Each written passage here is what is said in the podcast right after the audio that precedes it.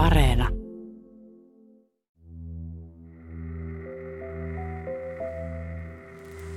Niin, mutta kyllä mun äiti aina sanoi, että kyllähän se isä sen Sarin tappo, sen tammelalaisen. Mutta tota, että hän ihmettelee, että se ei koskaan sitä mihinkään poseen joutunut. Siinä mennä Scania lentää mettään. Miksi hän semmoista oli sanonut? Mä en tiedä semmoista asiasta yhtään mitään. Te ette jutellut koskaan? Ei. Oli vähän kummallinen tunnelma, kun yksi puuttuu. Sari Liinaharja. Sari Liinaharja. Sari Liinaharja. Tämä on yksi niitä, jotka edelleen kalvaa mieltä. Sari päiväkirjansa mukaan on kiivennyt tuolta palotikkaita pitkin öisin alas. Oltiin niin lähellä tekijää, mutta silti kaukana. Elää ihan toisenlaista elämää. Jonkunhan täytyy hänetkin tuntea. Niin. Tiedätkö, ketä sitä epäiltiin? No, Pisakki. ei sano vaan. No, no kauheasti ne pelit, kato sitä. Yhtäkkiä me katsottiin toisiamme siinä sillä, että, että se oli niinku sun perhe ja se oli sun isä ja niinku, että herra Jumala. Tässä jaksossa tapahtuu yllättäviä käänteitä, jotka muuttavat tai voivat vielä muuttaa Sari Liinaharjan tapauksen tutkinnan suuntaa. Koita pysyä perässä. Mä olen Marko Niemi ja tämä on viimeinen Johtolanka-podcastin neljännen kauden seitsemäs jakso. Aloitan jakson Sari Liinaharjan siskon Kristiinan oudolla keskustelulla, johon hän ajautui aivan sattumalta. Mä olin töissä rahtiyhtiössä ja olin vapaa-päivällä. Ja, ja tota, mulle soitettiin, että yksi meidän firman kuskeista oli puhaltanut kaksi promillea terminaalin portilla matkalla Turkuun. Lasti on jäänyt siihen, mä etsin Hesareita Turkuun silloin sillä, siinä vuorossa. Ja, ja tota, siellä oli sitten tämä varakuski, joka oli tullut mun tilalle. Mä olin vähän niin kuin lopettanut ne hommat ja tein ihan muita juttuja silloin, niin soitettiin, että se varakuski on ollut vapaalla ja on ottanut jo pari, mutta hän voi lähteä hanttariksi, kun se tota, terminaalikäyttö Turussa on muuttunut. Että hän tulee sivupenkille, jos mä lähden ajaan Turku ykkösen. Mä, no mä lähden ajaan. Ja se oli nuori nainen, tämmöinen 23-vuotias silloin. Ja kanssa me sitten siinä jutusteltiin kaikkea. Men- Mentiin Turkuun, jätettiin kuorma sinne, tultiin jo takaisinpäin ja oltiin puhuttu siis hän oli kertonut, hänen äitinsä on varsinainen leijona emo. Mäkin olin kolmen lapsen yksinhuoltaja, silloin hänen äitinsä oli ollut myös. Ja, ja hän kertoi, että hänen isänsä oli ollut vankilassa. Ja tota, puhuttiin just, me puhuttiin uskonnosta, me puhuttiin ihan kaikesta ja siitä, että ku- kuinka kumpikin meistä niin uskoo siihen, että elämässä ei ole vahinkoja. Ja, ja tota, me oltiin tulossa takaisinpäin jossain tuossa Ypäjän kohdalla, Kymppitiellä, kun hän sitten yhtäkkiä sanoi, että niin, mutta kyllä mun äiti aina sanoi, että kyllähän se isä sen Sarin tappo, sen tammelalaisen, mutta tota, että hän ihmettelee, että se ei koskaan sitä mihinkään poseen joutunut. Siinä mennä Scania lentää mettään. Hän- Ei, eikö hän osannut yhdistää, että... Ei, Jaa, ei, mutta sitten siinä sekunnissa, kun se auto heilahti ja mä löin jarrut ja niin kuin jäin tuijottaa häntä, kun mä olin kertonut mun siskon summan, Niin. että meillä on tämmöinen henkirikos perheessä ja se on selvittämättä. Ja yhtäkkiä me katsottiin toisiamme siinä sillä, että se on sä.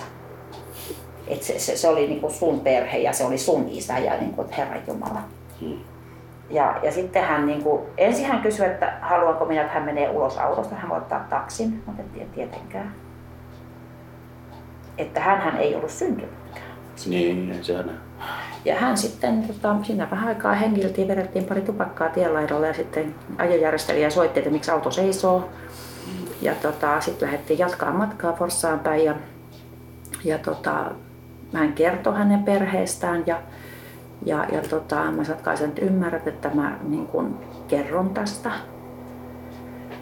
poliisille ja Kysyin myös tutkinnanjohtaja Paavo Tuomiselta, mitä hän aikoo tehdä tällä tiedolla, joka juuri äsken kuultiin. Hänkin on meille vielä siinä mielessä tuntematon, että emme ole häntä kuulustelleet. Niin ainahan me lähdemme siitä, että epäillään jotain, niin sitten se tarkistetaan. Että varsinkin jos syyttäjä pyytää tarkistamaan tämmöistä. Eli nyt kun näin tässä kerron, niin se on vielä toistaiseksi toisen käden tietoa poliisille. Kyllä tietysti aina otetaan vastaan tämmöistä lisänäyttöä, koska asia on meillä tutkittavana. No nyt on pakko kysyä, aikooko poliisi myöhemmin kenties tai jossain tässä väl- lähiaikoina jututtaa tätä tytärtä? No siitä sitten toivottavaa olisi, että tuota, kaikki tiedot saataisiin rikostutkinnan tietoon. Että onko niillä sitten näytöllisesti lisäarvoa, niin se jää nähtäväksi. Ehkä tajusitkin, että Kristianan Apukoskin isä on juuri tämä sama mies, jota poliisi piti 2000-luvun alussa pääepäiltynä korollakuskina, paitsi että epäilty on tähän asti kieltänyt ajanensa Kojärven rekirikon maastoissa Sarin katoamisiltana naisystävänsä Toyota Korollalla ja kyydinneensä liftarityttöä. Sanoin tähän asti. Osana tämän sarjan tekemistä etsin tietysti tätä poliisin pääepäiltyä haastatellakseni häntä. Miestä kuulemalla voisi yrittää saada selvyyttä useisiin poliisitutkinnan herättämiin kysymyksiin.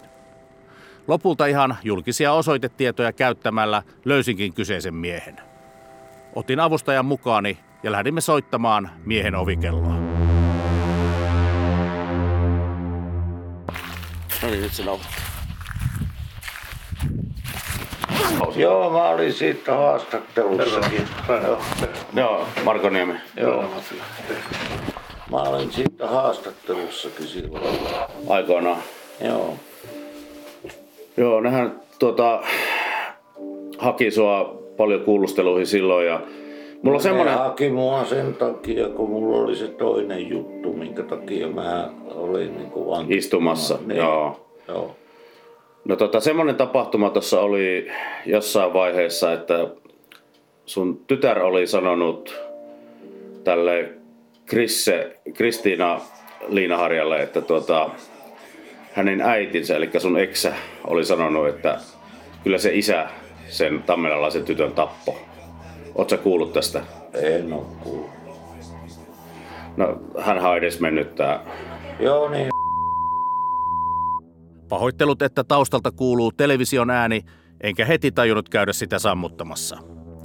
Heti keskustelumme aluksi oli tietysti kysyttävä tuosta aiemmin esiin tuomastani Rekan ohjaamossa käydystä keskustelusta. Sarin siskon Kristinan mukaan epäilyn tytär olisi sanonut hänelle äitinsä kertoneen hänen isänsä, eli juuri nyt edessäni istuvan miehen tappaneen hänen siskonsa. Miksi hän semmoista oli sanonut? Mä en tiedä semmoista asiasta yhtään mitään. Te ette jutellut koskaan. Ei. No en nyt odottanutkaan, että täysin tuntematon mies tunnustaisi minulle minuutin kestäneen tuttavuutemme jälkeen 35 vuotta tutkinnassa olleen murhan, mutta pitihän asiaa kysyä. Unohdetaan kuulopuheet ja jatketaan keskustelua. Tapasitko sä koskaan Sari Liinaharjaa? En, en varmasti, en mä edes tunne koko henkilöä, että en mä tiedä minkä näköinen, enkä muuten voi olla, että on törmännyt jossain, mutta Tammelan baari taisi olla sun kantapaikkoja, ainakin ei, tämän... niin kuin mä asuin Humppilassa, niin pitkä matka oli, niin aina joskus viikonloppuisin käytiin porukoitten kanssa siellä. Sulla oli tuttuja siellä. Ei, kun siis Humppilasta mm. mentiin porukalla, että syötiin siellä niin mainiot pippuripihvit ja Mm. Ottamassa alkoholia. Mä oon lukenut ne esitutkintamateriaalit, niin siinähän ö, sulla oli se lumenajo sopimus Humpilan kunnan kanssa. Joo, mä tein seitsemän vuotta, niin oli Humppilassa traktoriurakoitsija, tein kaikki lumityöt. Ja Muistatko sä semmoista tapausta, että sä olisit ajanut Heinämaan kulmalla auton ojaan ja siellä olisi ollut sun tuttu auttamassa sua työntämään se auton takaisin tielle? Ei, kun siitä on ollut puhetta silloin kuulusteluissakin, niin tota, kun se oli ihan täysin outo reitti mulle. Ja mullahan oli sinä yönä, kun me otettiin jälkeenpäin selvää, niin oli tullut joku 15 senttiä lunta. Niin mullahan oli kauhean kiire lumitöihin. Kuten muistat, epäilty oli merkinnyt perjantaille 11 tuntia ja lauantaille 3 tuntia ja 45 minuuttia lumitöitä. No mites tota, oliko Matkun baari tuttu paikka sulla? Oli, sehän oli siinä ihan lähellä kahden kilometrin päässä. Sehän oli ihan se vakiopaikka, missä me istuttiin äijien kanssa ja juotiin olutta. No, tää joka tapauksessa on edelleenkin mysteeri, tämä Sarin kuolema. Ja, ja sinua ei ole siitä syytetty, emme, emme mekään voi sinua syyttää tietenkään. Mutta Joo. mä tulin ihan avoimesti vaan kyselemään tästä asiasta. Joo, ei, kun se on hieno asia. Tähän asti keskustelumme on noudattanut aika lailla samoja uria kuin mitä poliisin pääepäilty on aiemmin keskusteluissakin sanonut. Ja sitten tapahtuu todella yllättävä käänne. Kyllä mä tästä nyt yhden asian voisin oikeastaan, mikä mua on vaivannut sanoa.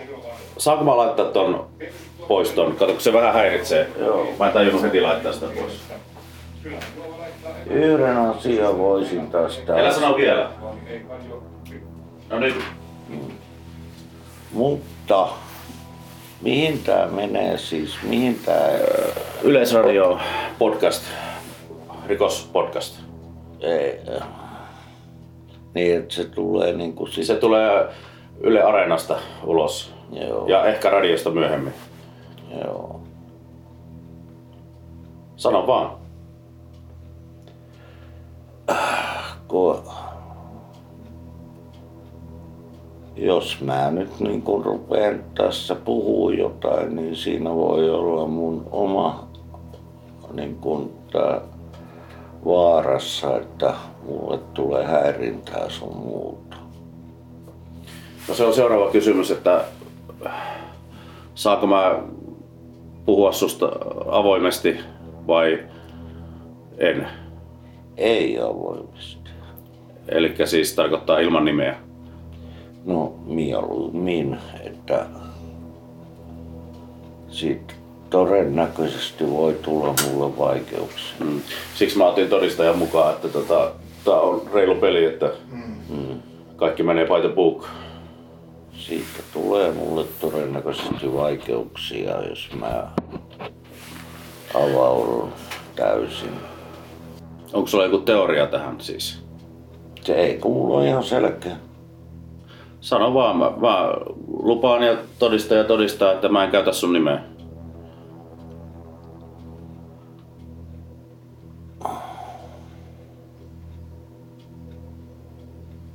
Mä olin sinä iltana kuskina. Käytiin Tammelan Groovissa. Otettiin liftaari tyttö kyytiin, kun se liftasi. Niin. Mä voin kertoa tämän tarinan, mutta mä en halua, että tänne tullaan häiriköimään sit kukaan porukka. Otettiin liftari tyttö ja sinne neuvoi mulle reiti. Mulla oli kauhea kiire kotiin, että mä pääsen lumitöihin.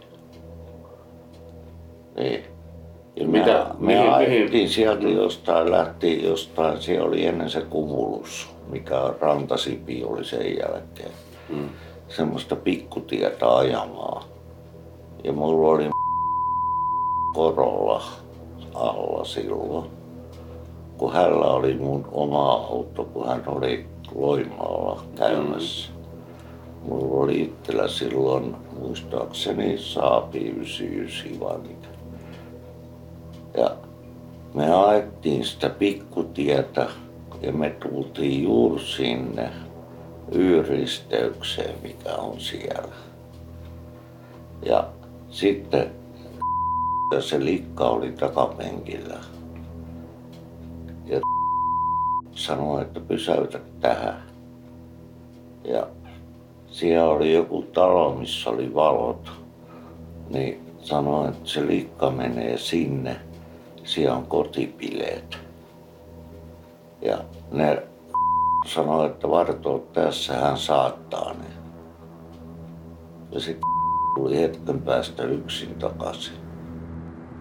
Mikäli epäilyn kertomus pitää paikkansa, se antaa Sari Liinaharjan kohtalosta aivan toisenlaisen kuvan, mikä poliisilla ja sitä kautta minulla on ollut tähän asti. On tietysti vaikea varmistaa nyt kuultujen uusien tietojen todenperäisyyttä, mutta äsken kuultu mullistaa oikeastaan kaiken, mitä esitutkintamateriaaleista voi lukea. Ensinnäkin, epäilty ei ole koskaan aiemmin myöntänyt ajaneensa Sarin katoamisiltana alueella. Nyt hän kertoo ajaneensa alueella ja vieläpä Toyota Corollalla, minkä hän on myöskin aiemmin kieltänyt. Tämän lisäksi hän kertoi, että on ottanut Korollan kyytiin liftaritytön ja aivan uutena tietona tuli myös esiin se, että epäillyn kyydissä olisi ollut toinenkin mies. Asia on pakko selvittää lisää. Siksi pyrin selvittämään, että kuinka kauan tämä toinen mies viipyi saattoreissullaan. Mä pysty sitä ihan arvioimaan, koska siitä on niin kauan aikaa. Noin. Puoli tuntia.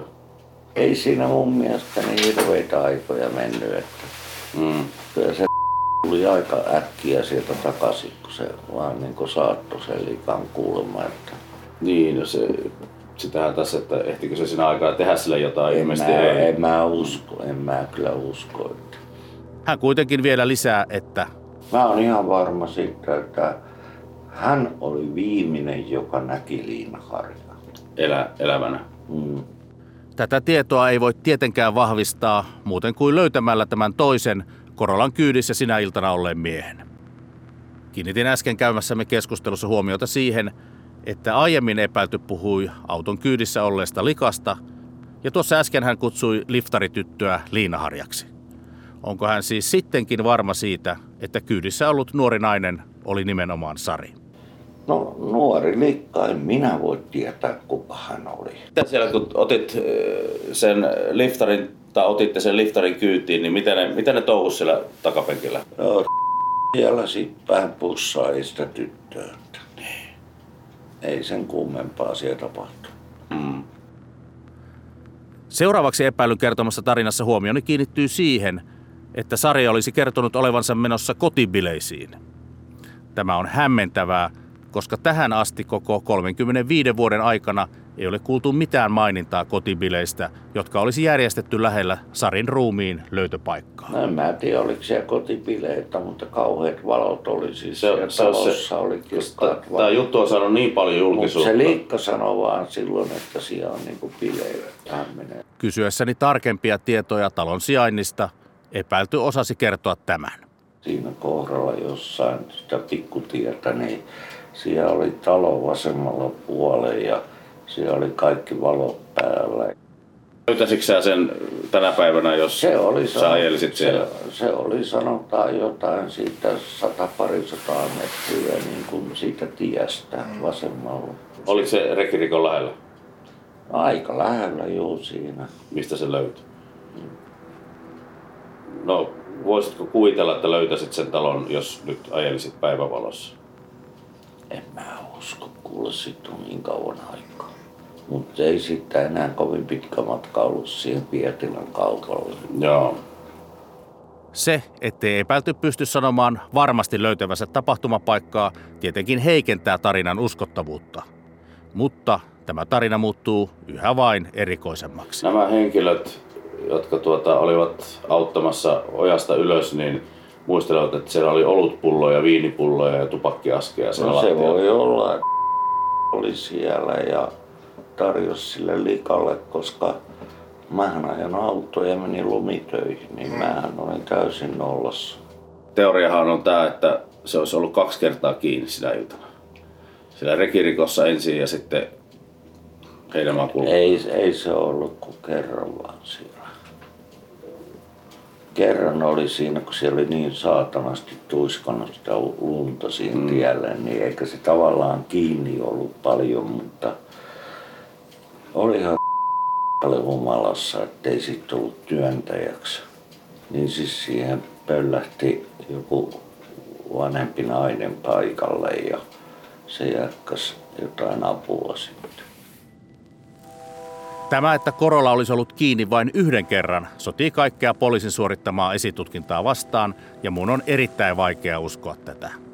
Kumimattoteoria on ollut yksi poliisin vahvimmista näytöistä niin sanottua Korola-miestä vastaan. Sitten tulee epäilyn tarinassa yksi vielä hurjempi väite. Siinä kun mä yritin sitä autoa yksin ylös, niin ja se liikka meni makaamaan sinne takapenkille, ettei niitä olisi nähty. Että ne oli siellä takapenkillä ihan makuulla ja mä olin yksin siinä ja yritin sitä autoa ylös. Sitten lumi vallistui. Otin vielä yhteyttä tähtitodistajaksi kutsumaani naiseen, joka oli auttamassa Korolla kuskia ojasta ylös. Hän piti täysin mahdottomana ajatusta, että autossa olisi ollut muita kuin vain tämä Korolla kuski. Kukaan muukaan neljästä Korolla-kuskin auttajasta ei maininnut esitutkinnassa mitään kahdesta muusta henkilöstä Korollan takapenkillä. Kysyin myös tutkinnanjohtajalta kommenttia, miten pääepäilyn kertomat asiat vaikuttavat jutun tutkintaan. Eli mitä poliisi tekee nyt seuraavaksi. Rikoskomisario Paavo Tuominen vastasi, ettei halua kommentoida mitään ennen kuin on jutellut syyttäjän kanssa. Asia siis elää.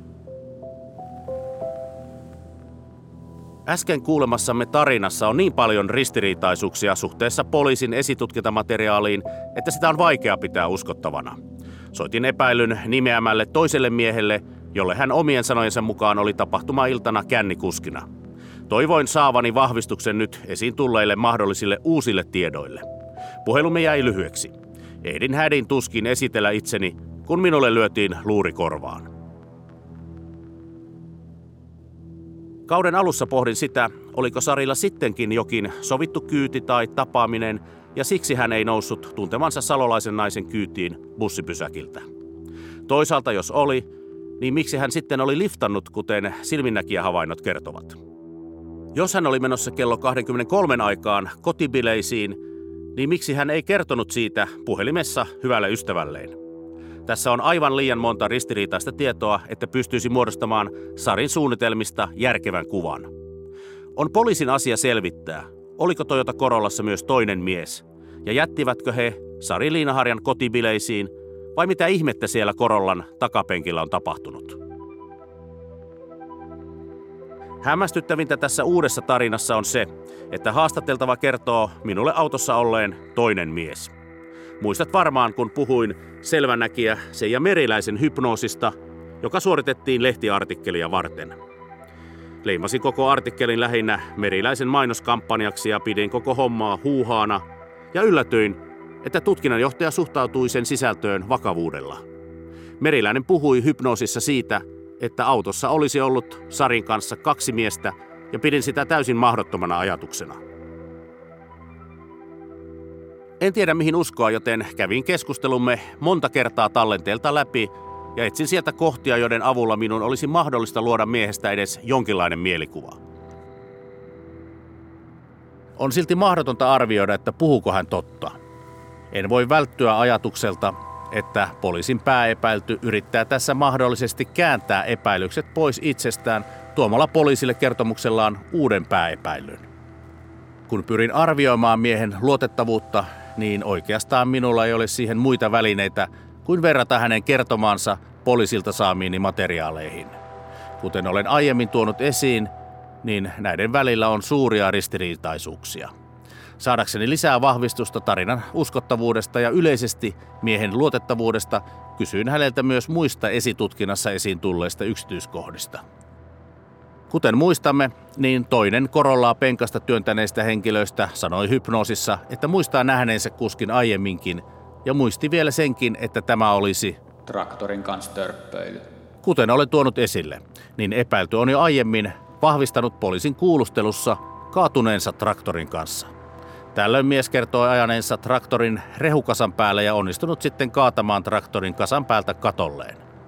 Kun nyt kysyin, että pitääkö se paikkansa, että hän on joskus ajanut traktorin katolleen, niin sai vastaukseksi hieman erilaisen tarinan. Joo, Humppilan kaatopaikalla tein lumitöitä ja siellä oli 15 metrin penkka, niin tota, siellä olikin tuiskunut lunta silloin ja mä en nähnyt sitä reunaa, niin lähti kieriin siitä alaspäin. Mm. Ja sitten ajoin Åkermanin ysin niin jokeen siinä niin ylös alasin ton tela-alustaisen kaivinkoneen. jos siitä on sitten varmaan isompi juttu tullut. Niin. Koska nämäkään tarinat eivät osu ihan yksin esitutkinnassa kerrotun kanssa, niin se hankaloittaa tietysti entisestään luottamista miehen kertomuksiin. Kun nyt olen tavannut poliisin pääepäilyn, niin mieleeni muistuu hetki kuukausia aiemmin – kun olin vasta aloittamassa tapaukseen tutustumista ja tapasin Sarin siskon Kristiinan ensimmäistä kertaa. Hän kertoi tuolloin, että haluaa lähteä mukaan tämän podcastin tekoon, jotta voisi esittää tässä jaksossa haastattelemalleni poliisin pääepäilylle silmästä silmään kysymyksen. Joo, joo mä oon niin kuin pitkään ajatellut sitä, että, että niin kuin, kun mun ymmärryksen mukaan on aukottomasti todistettu, että hän on ollut siellä metsässä, tai ainakin hänen autonsa on ollut siellä metsässä, mistä Sarin ruumis löytyi, niin jos hän sitkeästi väittää, että hänellä ei ole mitään tekemistä Sarin kuoleman kanssa, niin mitä hän siellä metsässä oikein teki? Että mä oletan, että semmoinen miksi-kysymys on ehkä turhaa, että ei se mun ymmärryksen mukaan niin kuin tuota mitään. Mutta ehkä sitten toinen asia, mikä kiinnostaa, on, että miten joku ihminen voi elää itsensä kanssa 35 vuotta ja niin kuin pysyä piilossa ja pysyä tämän asian kanssa hiljaa. Nyt kun olen katsonut Kristianan tarkoittamaa miestä silmästä silmään ja päässyt esittämään hänelle kaikki haluamani kysymykset Sari Liinaharjan kuoliniltaan liittyen, niin osaan nyt ehkä vastata kysymykseen siitä, miksi mies oli tapahtumien aikaan lähialueella.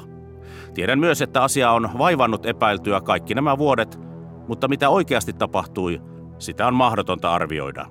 Se on kuitenkin selvää, että Sarin perheen elämä muuttui peruuttamattomasti. Sinä aikana, kun Sari oli kateissa, niin meidän perhe ei pystynyt kovinkaan hyvin tukemaan toinen toisiaan. Et me ei pystytty keskustelemaan meidän peloista. Me ei oikein osattu. Ja vaikutti siltä, että sekä isä että äiti, että mun veli että minä, niin oltiin kukin tahoillamme yksin sen pelon ja surun kanssa. Et me, ei, me ei osattu. Et me oltiin, se perhe oli, niin kuin, meidän perhe oli rikki siinä mielessä, että ei ole muutenkaan ollut talossa tapana kauheasti puhua ja pussata, niin se vielä korosti sitä, että ei me, niin kuin, mikään perhe kestä tämmöistä, mutta meidän nyt ei varsinkaan kestänyt. Aloitin tämän neljännen kauden viimeistä johtolankaa haastattelemalla entistä työkaveriani Raija Pelliä. Ympyrä sulkeutuu, kun hän saa luvan myös vedota vielä kerran yleisöön, jotta tämä rikos joskus selviäisi. Mä muistan sen kuin eilisen päivän, kun me ollaan siellä Tammelassa Sari, Sari Vainaan kotona, jossa tavataan Sarin äiti ja sisko ja ne, tota, se mykkähiljaisuus. Ja he silti halusivat, että me tullaan sinne kameroiden kanssa ja mikrofoneinemme. Ja totta kai aina kun meidän toimittajat lähti paikalle, niin sitten mentiin kyllä kunnioittavassa hengessä. Ei sinne menty saappaita rymistellen ja kolkutellen kovaäänisesti. Että kyllä me kunnioitettiin ihmisten yksityisyyttä ja varsinkin sitä uhrien surua. Siitä huolimatta, että se suru siinä talossa oli niin suuri, niin mä arvostan sitä hirveästi, että ihmiset siinäkin hetkessä pystyvät puhumaan, halusivat avata sitä ja kääntyvät sen suuren yleisön puoleen. Että auttakaa, että jos joku tietää jotakin tästä, kertokaa nyt. Ja se poiki, oltiin lähellä, mutta silti jäätiin kauas juttu on vieläkin pimeänä. Että kyllä mä vanhana poliisiteveläisenä ja edelleen rikos- ja oikeustoimittajan ominaisuudessa, koska mihinkä se pantteri pilkuistaa tai rikostoimittaja raidoistaa, niin haluaisin vedota kaikki ihmisiä, että jossain vielä on se viimeinen tieto, jota ei ole tuotu poliisille. Että ihmiset, jotka nyt tätä podcastia kuuntelee, niin kertokaa ihmeessä. Kertokaa vaikka sille oman lähialueenne viranomaiselle. Ei sen tarvi olla välttämättä poliisi. Kyllä sosiaalipuolellakin osataan viedä sitten viestiä eteenpäin, että jos jotenkin poliisia nyt pelkää, mutta kertokaa. Olen tässä sarjassa tuonut esiin useamman uuden johtolangan Sari Liinaharjan murhaan. Onko joku uusista tiedoista se rajan perään kuuluttama viimeinen johtolanka, jonka avulla tapaus ratkeaa 35 vuotta tapahtuneen jälkeen? Se jää nähtäväksi, toivon niin.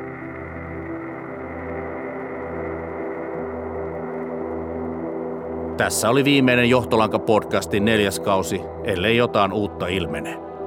Jos olet nähnyt tai kuullut jotain, joka voisi auttaa poliisia ratkaisemaan Sari Liinaharjan henkirikoksen, niin keskusrikospoliisi ottaa vihjeitä vastaan osoitteessa rikosvihje.krp.poliisi.fi.